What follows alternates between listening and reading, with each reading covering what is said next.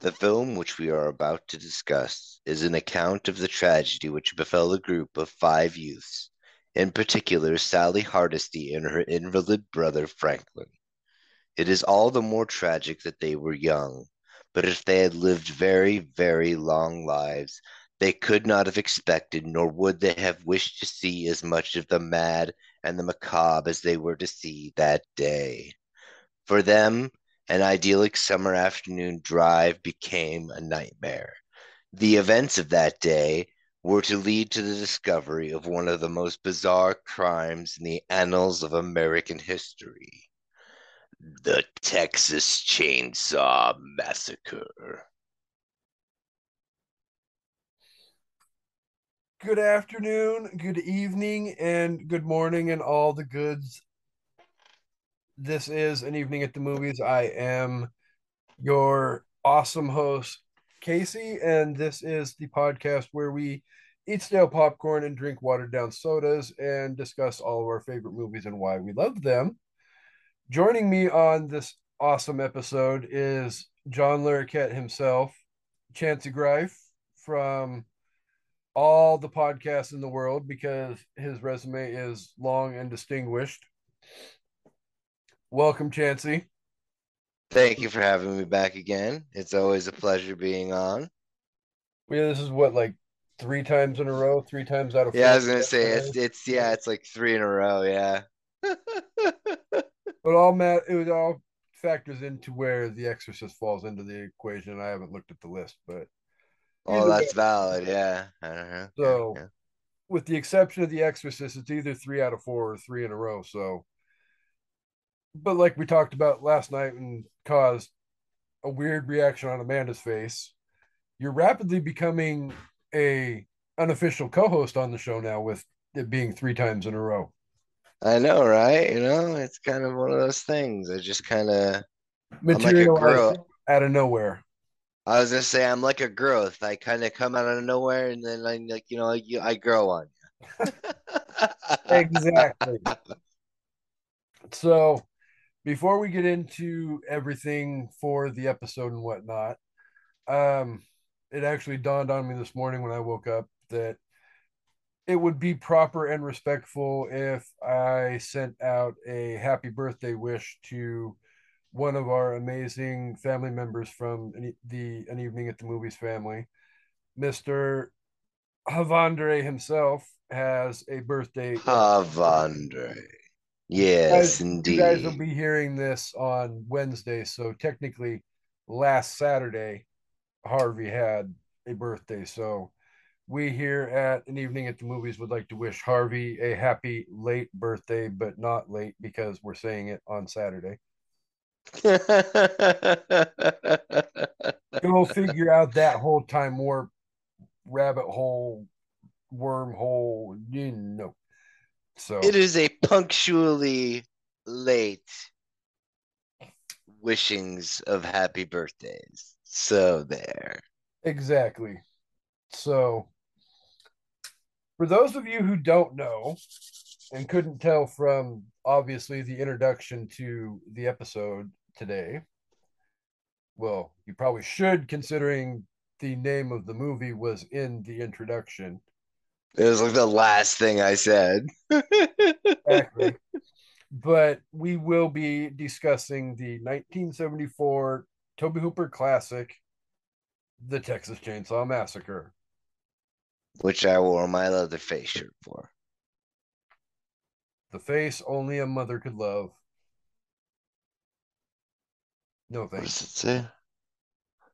says stalked by a wind, uh, chainsaw wielding madman who would uh, leave a trail of blood and terror that would tear. Yeah, yeah, yeah, yeah, yeah, yeah.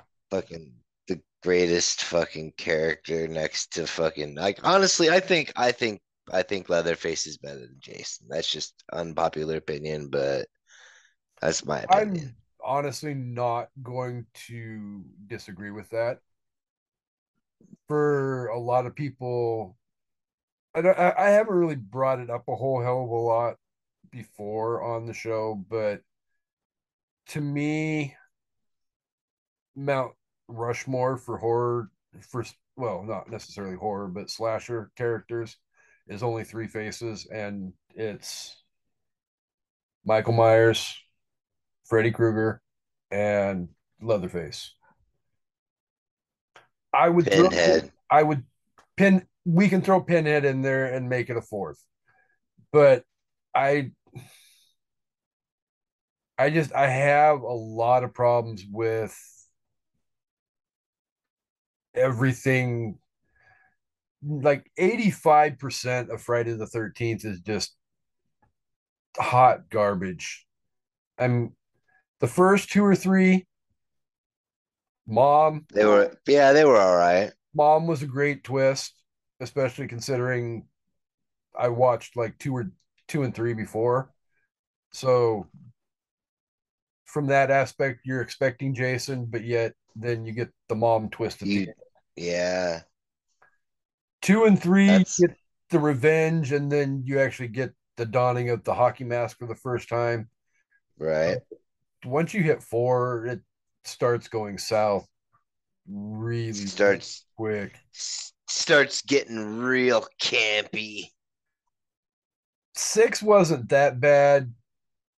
Four and five, I didn't particularly care for. Seven, yeah. I'm not going down the rabbit hole of Jason Takes Manhattan because I I I don't know. Like the only problem I had with Jason Takes Manhattan was the fact that they had to figure out a magical way to connect a pond to an is uh, what an estuary to fucking make it to where they could get to fucking New York. well, that was my whole thing. Was uh, in a lot of ways, it was a lot like Halloween Ends. You get all this advertising. Jason takes Manhattan. Jason takes Manhattan. Laurie versus Michael, epic battle, and then you get what five minutes at the end of the movie on Right. It's That's valid. That's valid, actually. I understand your own like that's a good example for how that makes me help understand your insight on that, actually. I mean, realistically, that movie could have been named Friday the Thirteenth Part Eight. Jason takes the Titanic. Nah, nah, that's a good one. Yes. I mean, theoretically, it could have pissed off a lot of snowflake boat enthusiasts, but you know, it, Oh it no. still would have been more accurate considering, like I said, New York literally had what a ten minute part in that movie. Uh, less, I think, because I think they did most of their stuff in Quebec. Yeah. So I think they did like a couple of shots of him in Times Square, and then like everything else is in Quebec. probably a lot of compared to filming in New York too. So, Right. but then yeah, you follow that up with whatever the hell Jason Goes to Hell was. The only I I I I enjoy Jason Goes to Hell personally. it, Like it it was was it was it was a fun ride. it was different, but to me, the best part of that movie was the payoff at the end, where you Oh yeah, yeah, yeah, right. Freddy versus Jason is coming because Yeah. Freddy came up and grabbed the mask and pulled it down into hell. I wish they would have ended Freddy versus Jason with their proposed ending where they would fight they were gonna start to fight in hell and the chain was gonna come in between them and Pinhead was gonna come out of the nowhere and be like, Is there a problem here, gentlemen? And set up like a sequel for like a three-way fucking dude because Pinhead would have fucked everybody up, dude. Yeah, just like shim shim ha shim ha. Like I, I know Freddy's your boy and all, but like he ain't got shit on Pinhead, man. No, no, no, no, I totally agree with that. The problem is, is I think they were hoping to kind of sort of set up everything for maybe a multitude of Freddy versus Jason versus Michael or versus Pinhead or whatever the case may be. I don't think the studio ended up getting the rights to the movies that they needed to do those, which kind of Yeah. sort of hurt. And now you're getting to that point now where Robert is pretty much too old to do Freddy. Yeah. Well, that and the the whole Friday the Thirteenth legal uh, black hole that was because the original writer because like there's this thing in the copywriting where 25 years the original writer can attempt to uh Regain the right. reacquire yeah right? And that's what he started doing and that's why the jason because i had the jason the friday the 13th game on my xbox which i love playing by the way. Fucking they stopped doing like all updates and they were gonna do a whole bunch of different maps and shit and because of the lawsuit they had to shut it all down. It's just it's disturbing Well, yeah, and you're almost at that same point now with like Nightmare on Elm Street, where the rights to Freddy, if they haven't already, have probably already reversed back to Wes Craven's estate. So I know supposedly his estate is shopping around for new ideas for the franchise, but at the same time, it's one of those things I kind of hope doesn't materialize because Robert is too old to do it. Maybe one more time if done right, but it needs to be a good one off story to just wrap it all up. You're not going to have Robert back for three, four, five movies. right He's not a young man anymore. And realistically, at it's a lot easier to recast Michael Myers and Freddy or Michael it's Myers and mask. Jason because they're man yeah they're the, they're the man in the mask and they don't talk. Right. Well for the most how part do you don't talk. With their tech that they got, I would say they could probably go as far as to recast the body double and just have Robert Englund do the voiceover stuff. they could i think that's one of those things where the screen actors guild kind of sort of is involved and not really down for that shit because now you're starting to get into the whole idea of well theoretically i could digitally create clark gable or whatever and then now okay that's a digital creation who's getting paid for that obviously not an actor because it's not an actual legitimate actor's body or ability. But Right. either way, Rabbit Hole, But Chainsaw Massacre. So let's see really quick. I got some opening information. Uh, let's see. The Texas Chainsaw Massacre released on October 11th, 1974. It was obviously directed by legendary director Tobe Hooper. yes. It was released by Bryanston Distribution Com- Distributing Company, excuse me. It had a budget of approximately, depending upon which numbers you want to believe, You mean distributed by the mob? pretty much. The budget was between eighty thousand dollars and one hundred and forty thousand dollars, which, watching the movie, you can obviously tell it was not given a whole shit ton of freaking money to make it look pretty. Yeah, right.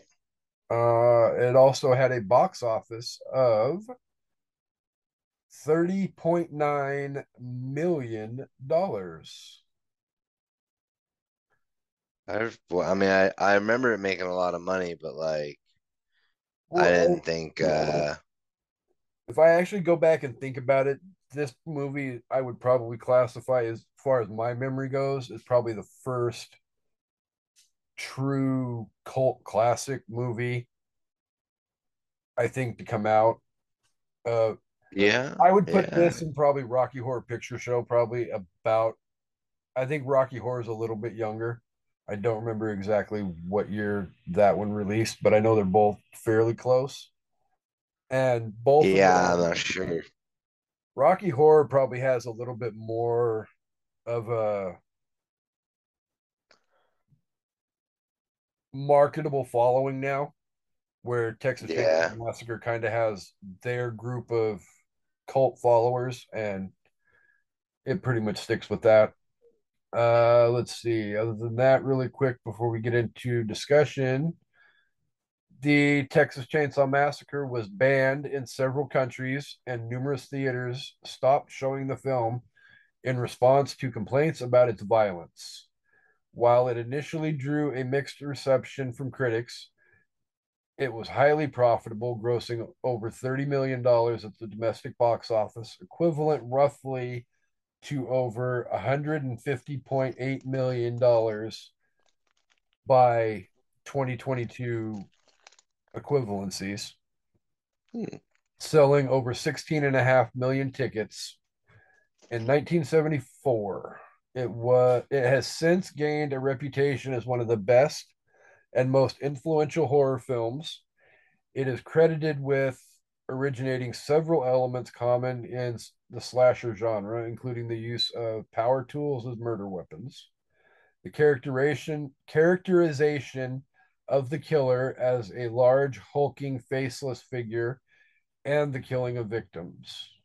It led to a franchise that continued the story of Leatherface and his family through sequels, prequels, a remake, comic books, and a video game. Nice. So I did not know that there was a video game. Yeah, I was I saying, what's the name of this video game? I need this video game in my life like now. I'm hoping it's not like some freaking like old school Atari thing and Right? all of that because those graphics would suck balls.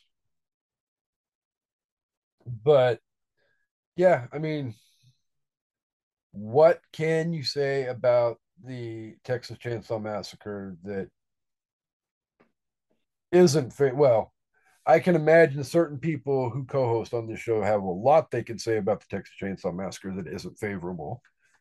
Yeah, but I mean, you know, But I can also fully accept the fact that th- this movie is not everybody's cup of tea, and yeah. we're going to f- we are going to fix to get into that right now because my first discussion point that I wanted to bring up is the fact that if you look at the official running time of this movie, granted, there's 18 different freaking anniversary editions out, and I'm not trying to go back and figure out if they're all the same running time or director's cuts and all of that. So we're just going to go with the 1974 statistic that this movie had an 88 minute running time. Yeah. So even by most horror standards, that's probably a good five to six minutes less than what most horror movies run. Normally, you get anywhere in that hour and 34 minutes to hour and 40 minutes, and it's good. So, my first question Do you think that a shorter running time either hampered or helped the success of this movie? I have an idea, and I'll Mm. okay. Well, because here's my idea. I'll give you something to feed off of with this. Yeah. Okay. So, the way I looked at it when I rewatched the movie was if you look at how the movie plays out, the movie plays out basically in three sections. Yep. You have the opening where they're all in the van heading out to All hunky dory. yeah, heading out to the cemetery to check and make sure that uh The bones. yeah, that everything is, hasn't been tampered with because there's a rash of grave robberies Right. area. And then that part basically wraps up about the time that they get to the parents' property. Second Uh, part, um, all right. Okay. well, that that was just the way I looked at it because he- here's the way I broke it down. The second part, basically, you have um yeah, Pam and Kirk who discover the house that Leatherface is in, which basically starts the downward spiral of everybody in that van. Pam and Kirk get killed. Um, yeah, what's his face gets killed, and then you basically have Franklin and Sally left. Yeah, yeah. Which basically then starts the third part being basically beginning with Franklin's murder, which ha ha ha crippled. No offense to crippled people, but I'll get into my thoughts on Franklin here shortly. But once Franklin's gone and Sally's on her own, you basically have the last part of the movie, which is the psychological destruction of Sally as she is chased, tortured, abused, chased some more, and ultimately ends up escaping as the final girl of the movie at the end of the movie. So, right. I know a lot of people, oh, the movie started out kind of slow, blah, blah, blah, blah, blah. Blah, blah, blah. It kind of does, but. It starts off at no, it goes at its own pace. I think my ultimate vision is the fact that it is really I think it is really actually well paced. It's not like you have 40 some odd minutes before the killer shows up. Right. Not naming any names. Halloween ends. but yeah, I mean, you're not getting Leatherface 10 minutes into the movie. But yeah, you have to get to that point where you're establishing every why are these kids out in the middle of freaking nowhere, Texas? Yeah. You know, you get them stopping at the gas station and you have the weirdos at the gas station. Again, you're not 100% sure who these people are, but you definitely don't have a good feeling about them. See, that's not how I felt going into it watching it for the first time because when you first when they like when you first meet them you can tell that the person running the bucket is special needs and jim Siedow, the owner of the gas station uh you know he seems like a pretty just stand up legit feller so i mean like for i'm sorry i i, I kind of interrupted your no no no no you're fine because I didn't know if we were gonna each take turns giving a synopsis of what we thought for the whole thing. But like, well, yeah, like, I, I don't want to monopolize the whole thing, but I want to give you a chance to get your two cents in. Yeah, well, yeah, no, go ahead. You by all means continue, and then I'll I'll get to I'll explain my point of it when Ultimately, you get to like, yours. My whole idea of like the gas station situation. I've seen movies like Wrong Turn enough or Jeepers Creepers or Friday the Thirteenth. Basically, every scary movie's got the foreboding. Yeah, where they may not, like you said, they may not necessarily come across immediately as okay, red flags all over the place. These people are fucking sure. But yeah, you get to the the point later in the movie where she's running from the house and ends up back at the gas station and oops. Oops. This is not a situation i want to be in. So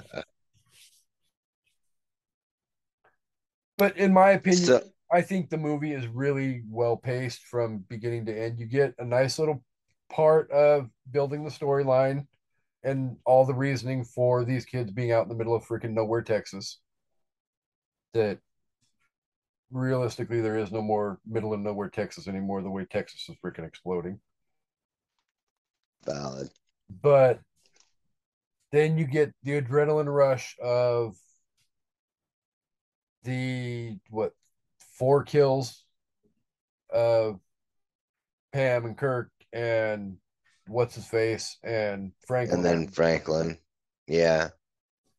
That actually happened pretty much realistically back to back to back to back. I mean, yep. all within minutes of each other. And then ultimately you get to that point in the movie where now it's Sally on her own against not only just freaking Leatherface, but everybody. His brother, the freaking everybody. So it's like, yeah, you don't know at any given moment if I remember watching this movie the first time I ever watched it, thinking, I'm not sure she's going to have a happily ever after moment. Because the amount of drama and tension and pure psychotic wonderment even with her jumping in the back of that truck you're still not 100% convinced something's right. not going to happen. I mean it would yeah. it would not have surprised me in the least if after she got in the back of that truck that truck didn't make a freaking u-turn and head right back to the freaking leatherface house yeah, I mean that for sure. and I get what you're saying. I mean, so yeah, your thoughts on the movie and that. So, movie? I thought the pacing was brilliant because, like, it was. You you get that that opening jarring sequence of the sound of the the flash bulb and the recharge, and then like the things that it's like it goes from just pure darkness to just beep, and you get one little glimpse of something and another little glimpse and another little glimpse and then the struggles in the darkness and then the horrific uh, totems that were created with the desecrated bodies. And then like that's your opening like because i mean in, in, in a lot of ways like well, I mean, I there's other films that you could consider to be the first slasher film. Like this one, in my opinion, really set up the template for all slasher films. Like yeah. you got your you got your bad you got your bad spooky opening. It doesn't go in the exact pattern that they've evolved into now, where there's like you know instant death right away, like right out the gate to get people's attention. Well, no, he instead of going. Well, no, I, I mean, even like Halloween '78, you get Judith and her boyfriend get killed within like the first three minutes. Right. Nightmare on Elm Street one. You're literally you don't get a death in that first opening, but you get Freddy toying with Tina in her dream. Right. So you're getting more instantly from these movies than yep. you were from Texas Chainsaw. Like I mean, TCM laid that groundwork, in my opinion. Yeah, I like. I, I don't. It it definitely was not forty some odd minutes into the movie before you meet right Leatherface.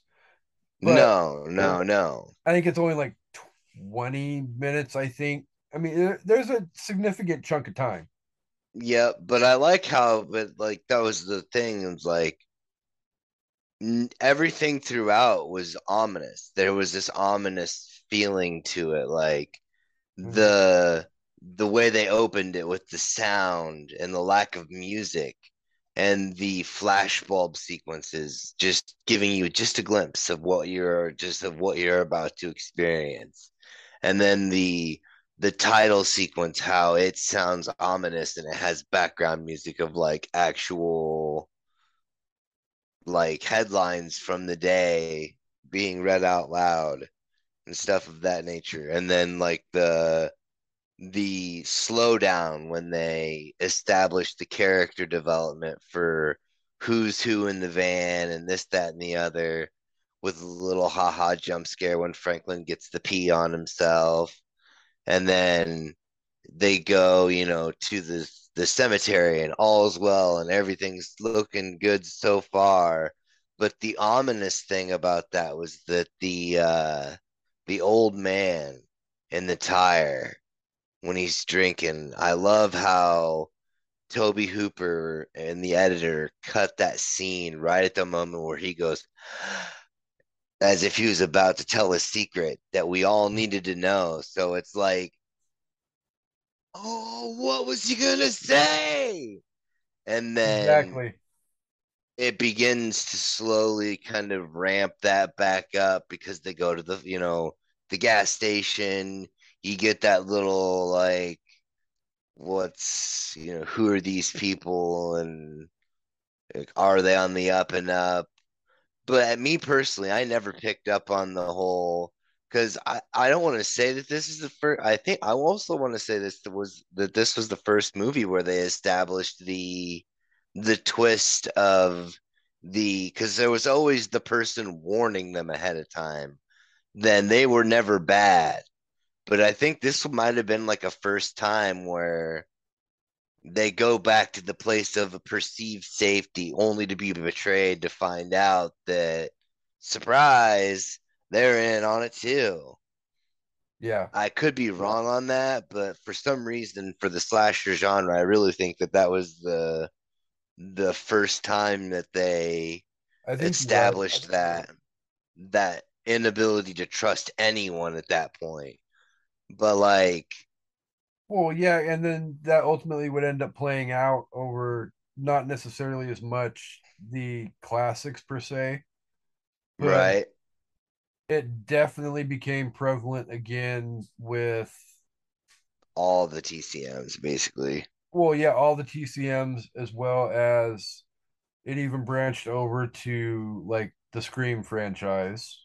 Yeah. Or yeah even into the torture porn genre with like Saw Yep, that was that's that's also valid. Yeah, realistically, even with that as an audience member, you didn't know what the hell was coming with that movie until literally Jigsaw stood up out of the puddle of his own blood yeah. pulled the freaking mask off, and it's like, oh damn, we just got fucking played. I mean, I, I, I don't know. I was suspect through the whole thing. Like, I was pissed off about the first Saw movie because it was like, okay, he injected himself with this thing, but you can't tell me they ain't no. But they you can't tell me they were in that thing that whole time. He didn't fart in his sleep, not one time. Like, I don't think so. I'm not buying it.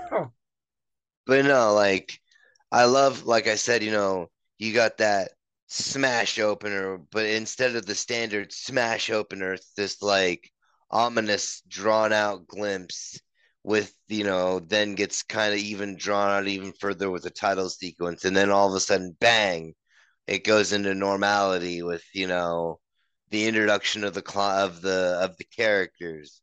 And then the Mhm. funny haha with the Franklin and the P, and they get to the cemetery and they go to the gas station.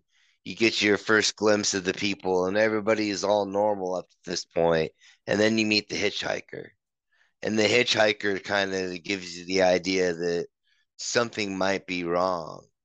But what I thought was really awesome was that when you meet the hitchhiker before they got to the gas station, I don't think that the the gas station guy noticed the marking on the side of the of the van because the Little, door yeah, covered it up. here, And yeah, uh I, you know, it like I said, it goes into the, like, you know, the whole they go to the house, everything kind of slows back down, and then it slowly because like you get like little bits of ominous, like, you know, Easter eggs throughout the character development portion of it. And then the trying to go to the dried up swimming hole where we first have I, I forgot the name of the first uh, guy who gets killed. Kirk. Uh, oh, Dirk. Yeah, yeah. Uh, like it's. I always thought it was kind of. I one thing I wish they hadn't have done was I wish they wouldn't have showed all the cars before they before they got into the house. I wish they would have just got to the house and then she would have been like off you know, wandering around outside on her own. And then you get the whole him, you know, opening up the door and boom, there he is, fucking pop, pulls him into the thing, yeah, you know, slams it shut. I do like the fact that uh, when the uh, when Sally's boyfriend gets killed, that scream that he lets out is a genuine scream because they never let him see what Leatherface looked like until that moment and that scream that he lets out is a legit blood curdling scream from that person because Gunnar Hansen scared the fucking shit out of him. Well, I don't care. Fake. Obviously, it wasn't real human skin, but it was no orchestrated to look like legitimate human skin. Right. That mask that he was wearing was creepy as hell. Oh yeah, for sure. And for sure. To have that moment, the first moment that you see that character be literally caught on camera like that. Boom. Real quick too. Yeah, I mean he literally pops It's almost like nowhere, chases him into the freaking room and No, no he yeah, he doesn't even he, he doesn't even chase him. No, he just he just hits him, drags him into the thing, shuts the door. It's almost like he was a. It's like a oh, phantom. Oh, that yeah, that yeah. The okay. very first introduction of Leatherface. Yeah, no, I I get what you're saying. You're talking about his girlfriend. So yeah, where he's like she almost gets not Sally, but the other girl. Yeah. Where she almost gets to freedom, but he snags her up on the porch and right out of her she is. But uh yeah, no, like I love that whole element where just like all of a sudden the door opens, there he is, bang, drops him, picks him up like he's a sack of potatoes, threw him against the wall, which was another thing that was kind of funny because the guy playing the dude that got thrown was like, I wasn't expecting him to be that strong, and he just picked him up and baby Bjorn him just like he weighed like five pounds because he was all jacked up on adrenaline from being nervous. And then he slams that door, and it's almost like like I said, he's like a phantom. Did that really just happen? Are we just seeing things? What the fuck just happened? Did he just is he dead? And then uh his girlfriend, you know, pulls that white folk move and decides to break and enter and follow him into the house, like after the fact, trying to find this guy. Like, yeah. I'm sorry if I was with somebody and they went inside somewhere like, you know, 10, 20 minutes goes by and they don't come out to tell me or let me know by any means or whatever, I'm not exactly going in after them unless they're like, you know, I'll stand the most the meaningful and, people. Yeah, I'll stand on the porch in the doorway and scream my freaking head off. Hey, where the hell are you at? But I'm not going in there. Yeah, right. I've seen enough horror movies to know what happens if you go into an abandoned house in the middle of fucking Texas. I mean, I would have just like I would have I would have went with him when he went inside, like not directly, but like at the doorway, because then by that time, you know, she could have saw the the uh, by got a, at least a head start. Yeah, exactly. But I also like how once once the killing starts, it's off to the races like it's uh, it's kind of one of those things where it's almost like uh, not necessarily parabolic, but like when you stretch the rubber band out and then it snaps back together and then it goes back out again and it comes back together. Like you get that you get that stretch when the beginning and then the snap and then it, like you know it's when it's when the killing starts it's the snap and then it all kind of gets weird because then you know you know Franklin's death just crazy out of nowhere, and yeah, I don't even. It, eh, oh yeah, I don't even think it's the best kill in my opinion, but everybody always associates with that no, one. I I'm not saying it's a bad kill per se, because there isn't real. You basically have four deaths for the most part Yeah. in this movie. You have Yep. Kirk being the Yeah.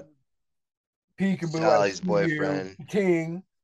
Oh yeah, yeah, yeah. Right, right. Yeah, yeah, yeah. Then you have Pam getting grabbed and thrown up on the freaking meat hook. I think that one's the worst one, if you ask me. Yeah, they did that one really well. And then the fact that she's Super still, well. she's still alive and having to watch Kirk get cut up. Right? It violent and psychological at the same time. Then you get Sally's boyfriend. Blah, blah, blah, blah. And then yeah, after that, it's Sally and Franklin going through the darkness of Wonderland and trying to find their friends when Right. all of a sudden out of nowhere, bam, chainsaw freaking yeah. Basically, Franklin becomes handicapped. A Frank a Frank kebab. Exactly. And before I forget to throw this in there, I just want to. I'm not gonna lie, freaking that little rant that Franklin has in their parents' house when they first get there. He's acting like a whiny little bitch. yeah. I mean, I I think get that was a I get the whole idea that he probably, especially being handicapped, probably Right. he doesn't get included in a lot of things and gets he's made to feel left like he's left out and all of that. And they're all off doing whatever they're doing once they get to the house. And he's basically left behind outside in the middle of nowhere. He's got to work his way into the house. And he's probably incredibly pissed off at the time but that little whiny little outburst that he had almost kind of felt like fingernails on a freaking chalkboard to me No, I, I can understand. Uh, I can understand where you come from there. I always kind of took that as it was indicating that maybe he had more than just, you know, like uh crippling ailment, like maybe something that was mental as well, like some type of deficiency or disability that made him. that and that could be as well because they don't ever i don't They never elaborate. No, they don't ever go into it. Yeah he's basically That's why that That's why they described him as invalid. Oh, sorry. That's no why this. that's why why. Yeah. That's why in the beginning. That's why they straight up called him an invalid back when you could still say things like that. yeah no you can't get away with that now you get cancel cultured Whoops, like my bad. If I get if I get you canceled, buddy, I'm sorry. It's been a good run, but yeah why not? We had 101 episodes. It's all good. I mean, if you had that, you then then you'd have to rearrange them. So like I'm the last three. So like all of a sudden you get you get Harvandre for the best right up at the front, and then just like everything up to this point, and then the like downward bam, the downward spiral that ultimately is an evening at the movies getting canceled. Here right, and then you you do the video, you do the yeah the final three episodes, and then the video of you saying, well, because of Chancy and his monologue or repeating of the monologue from the beginning of the movie, we are now canceled because X, Y, and Z platforms suck. well that probably is the truth but still so okay But yeah, I love the I like I said, I love how when this the killing starts, it's off to the races. But what I love the most is the uh the rug out from under your feet when the gas station owner you find out that he's involved. yeah That's always the kicker for me. Well, yeah, because I'm trying to remember back to the rewatch. They don't ever officially say who he is, do they? As far as in the grand scheme of things. Uh, from the way I understand it, is that I believe that uh, the one they fed the blood to when they cut her finger, which they actually really cut her finger. Yeah. Uh, um, that was that was, I believe, uh, Jim Siedow's father, because they don't ever give him the name in the movie. Yeah. Well, not I don't think. One. I think they not that. Yeah, it, it Drayton Sawyer. I think they did in the in the second one. Remake. Oh yeah, oh, yeah. In the remake, they had gave him one right out the gate, but they gave him one in uh, the tech, the second one. It was Drayton Sawyer. Yeah. Oh. So, all right. So ultimately, in the grand scheme of things, your ultimate thoughts and review on the movie. Oh, I, I mean, I love the movie. It's, I, I mean, you can't, you can't have a horror discussion without discussing the Texas Chainsaw Massacre. Not just because of the, uh, you know, everyone always goes on about how gory it is, but it truly isn't that gory. Like, there's very little, there's less gore in it than there is, you know, the, uh, the Friday the Thirteenth movies, which all which really weren't that gory either. But uh, I mean, for me, my favorite part is when he's taking her back out to the house that from the gas station in the burlap sack, and he's poking her with that bat with that broken broom handle because you can see that like how talented Jim Siedow really was because he went from you know laughing and giggling and having a good time to feeling or looking as if he was feeling remorse about what it was he was doing and then the madness takes over again and he starts having fun and going back to jabbing at her.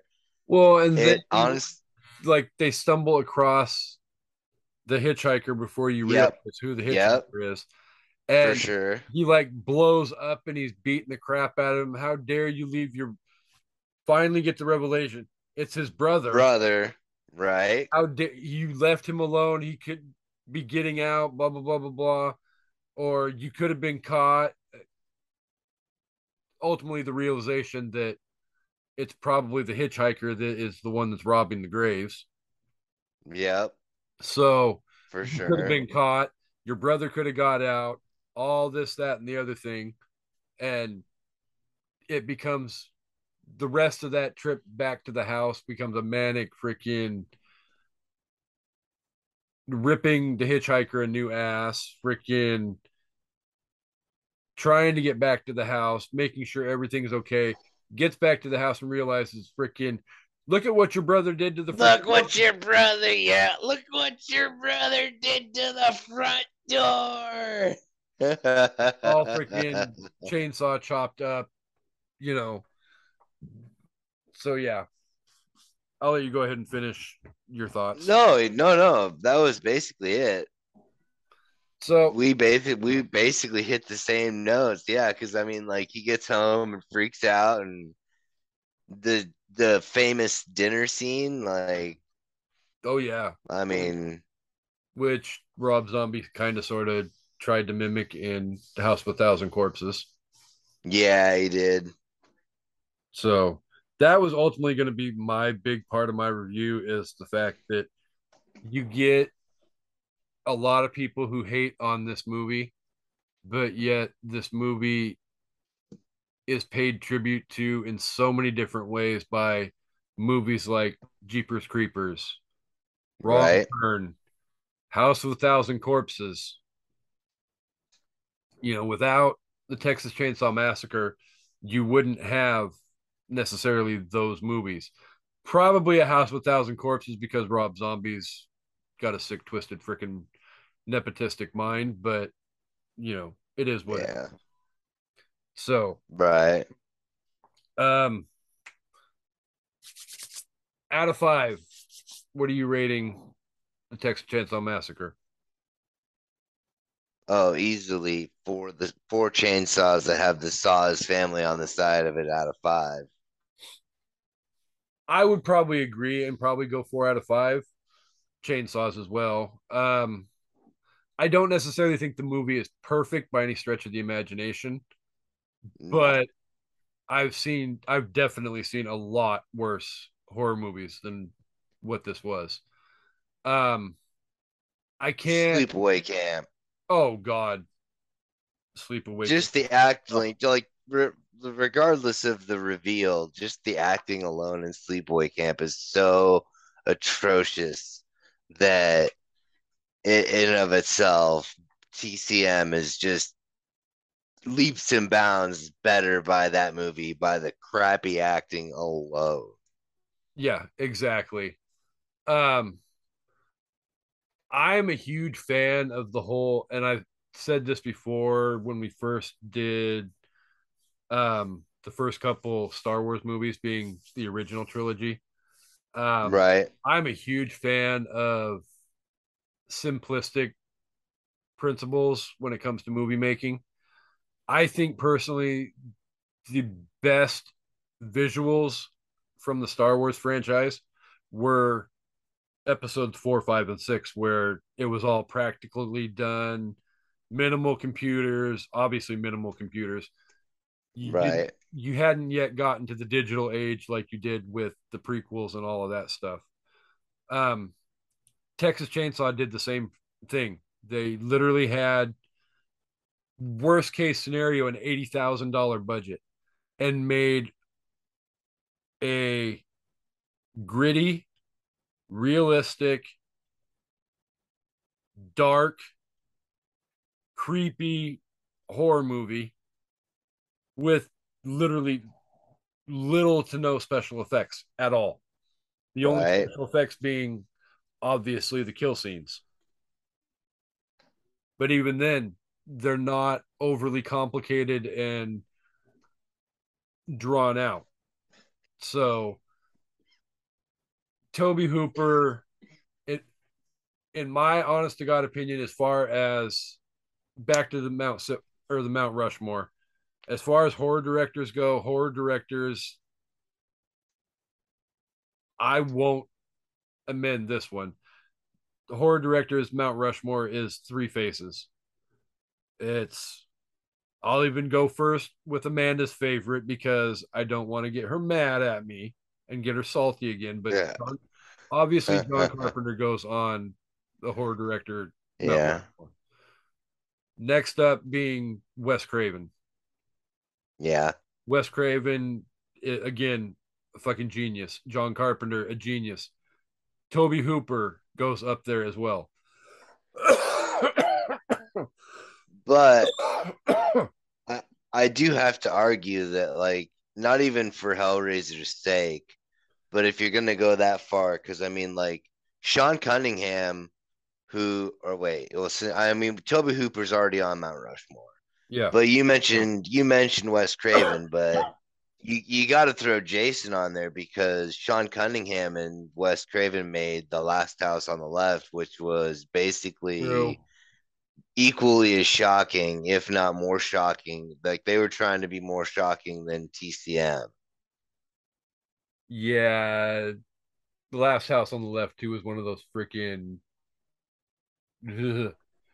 Right. Yeah. But the, like the original was creepy as hell. The remake was just as freaking creepy. Even though you know right. what's coming. But still. So I'm trying to think. I think we pretty much covered the bulk of the beauty that is the Texas Chainsaw Massacre. There isn't For really sure. a whole lot. I mean, it's a great movie. And if you love horror movies and have not seen the Texas Chainsaw Massacre yet, one then you don't um, really love horror movies. Yeah, complete because this is one of those movies where as a horror fan you need to see it at least once. I will I will play the typical Casey card where um this definitely falls in that category where you need to see it at least once. And it it might be rough for you to get through at times. You might not necessarily care for the pace of the movie, but you need to power through and get through the whole movie and appreciate everything that the actors and Tobe Hooper did as far as their work together. Yeah. So, alrighty. So, on that note, um, I want to thank the obviously the dozens for being here again. Each and every week, we appreciate and love every one of you.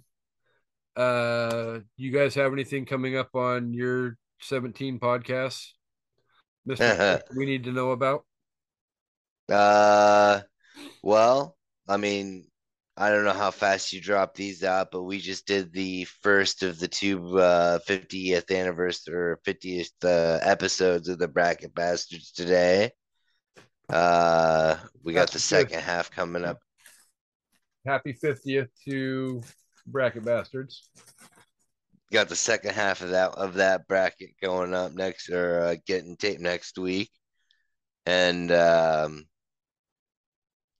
let's see. Uh, Maniacal Music Musings is going to have a Stevie Wonder bracket at some point, and we're yeah, booked into lock, December.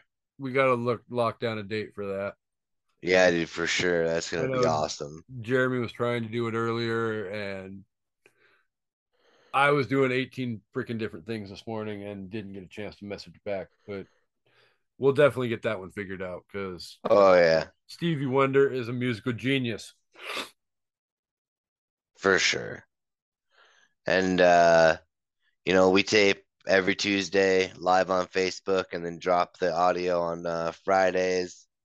Uh, Bracket Bastards tapes usually Saturday or Sunday, drops on Sundays. Um, I, you know, I'm working on trying to get all my ducks in a row so I can bring back my old podcast I was a part of, the Red Eye Roundtable, which is going to be like a combination of uh, humorous and serious kind of thing. It'll be a group effort when it's humorous content, and for the more serious ones, it'll be one on one.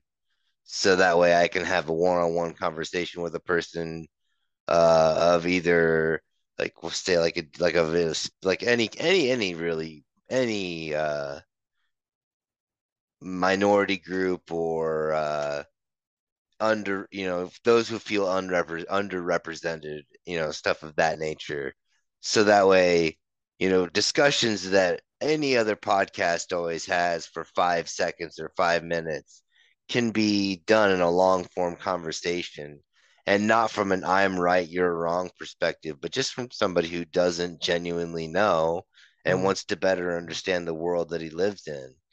And uh, I've got uh, TikTok and Instagram that's both set up as the Red Eye Roundtable because that's the name of the show.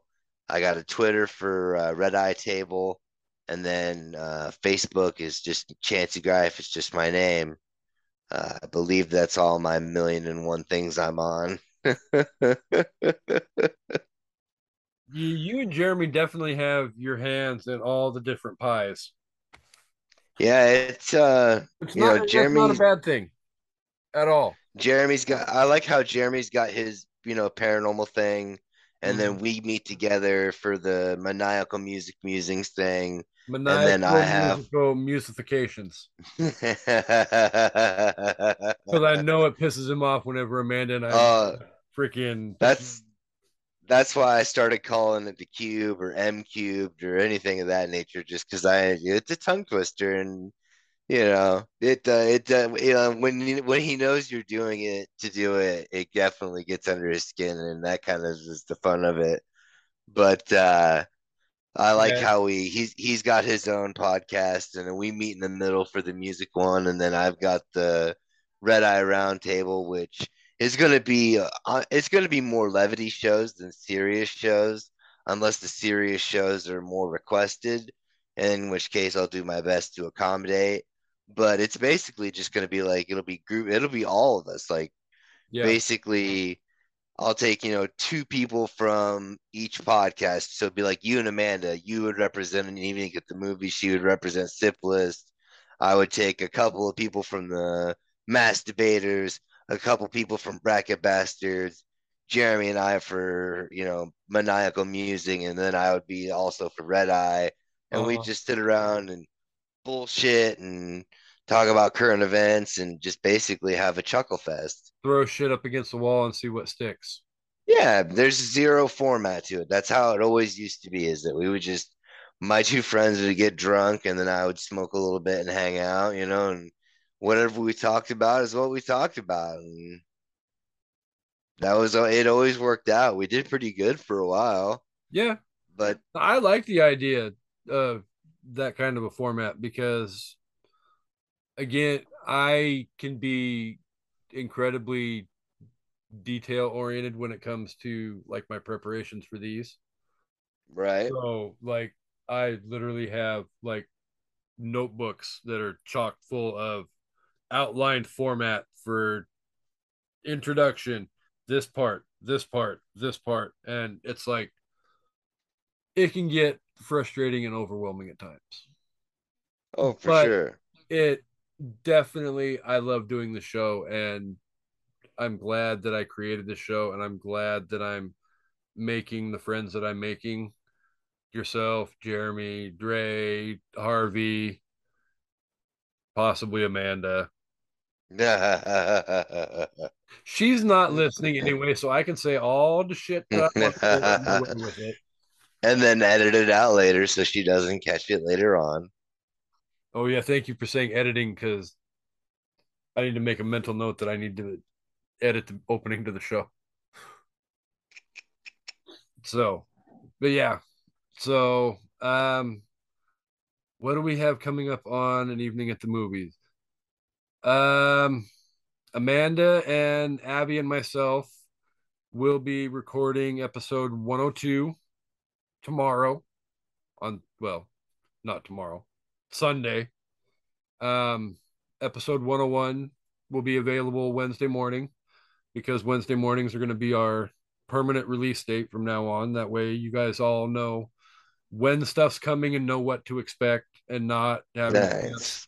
Is it Thursday this week? Is it Monday this week? Whatever. Nope. Wednesdays. So, um, after that, uh, my friend Jackie's coming on, and we're going to talk about the movie Heathers. We have Dre coming on before Thanksgiving to do Get Out. And then the week after that, we will be announcing the matchups for the first round of the greatest movie franchise tournament. If I can get through this freaking mess of a freaking room and find my damn brackets, because otherwise I'm screwed and I'm gonna have to do it all over again. So, but yeah, that and then that tournament's coming up in December and going all the way through till the anniversary. And then all month of December, we will be honoring the comedic genius that is Eddie Murphy as well. So Nice. everything Eddie Murphy in December. We're looking forward to that. So, but as always, if you need to be updated on what's going on, check us out on social media. Facebook is just search for an evening at the movies, or you can search for me by name, Casey Box. Um, same on Instagram. Uh, the, the, Twitter is at evening at, and then TikTok is at E AEATM95. And get, you can get involved with all those different formats as well. So, again, as always, thank you, Chancy, for being willing to come back on and discuss this week's episode with me. I needed something to fill in. And after talking about Texas Chainsaw a couple of weeks ago with you, I thought, whatever, what better thing to do to fill in while Amanda Right. is recovering from vacation than to do Leatherface. So Fuck yeah, man. I'm always glad to come on. Anytime you need me, I'm always uh, I'll always come on. See, that's the joy. We neither of the two of us really go out and do a whole hell of a lot. So when we have free time, it's basically at home, ready, willing, and able to do what we're needed to do in the podcast world. Right. So, with that said, thank you guys again for being here. Thank you, Chancy, as well.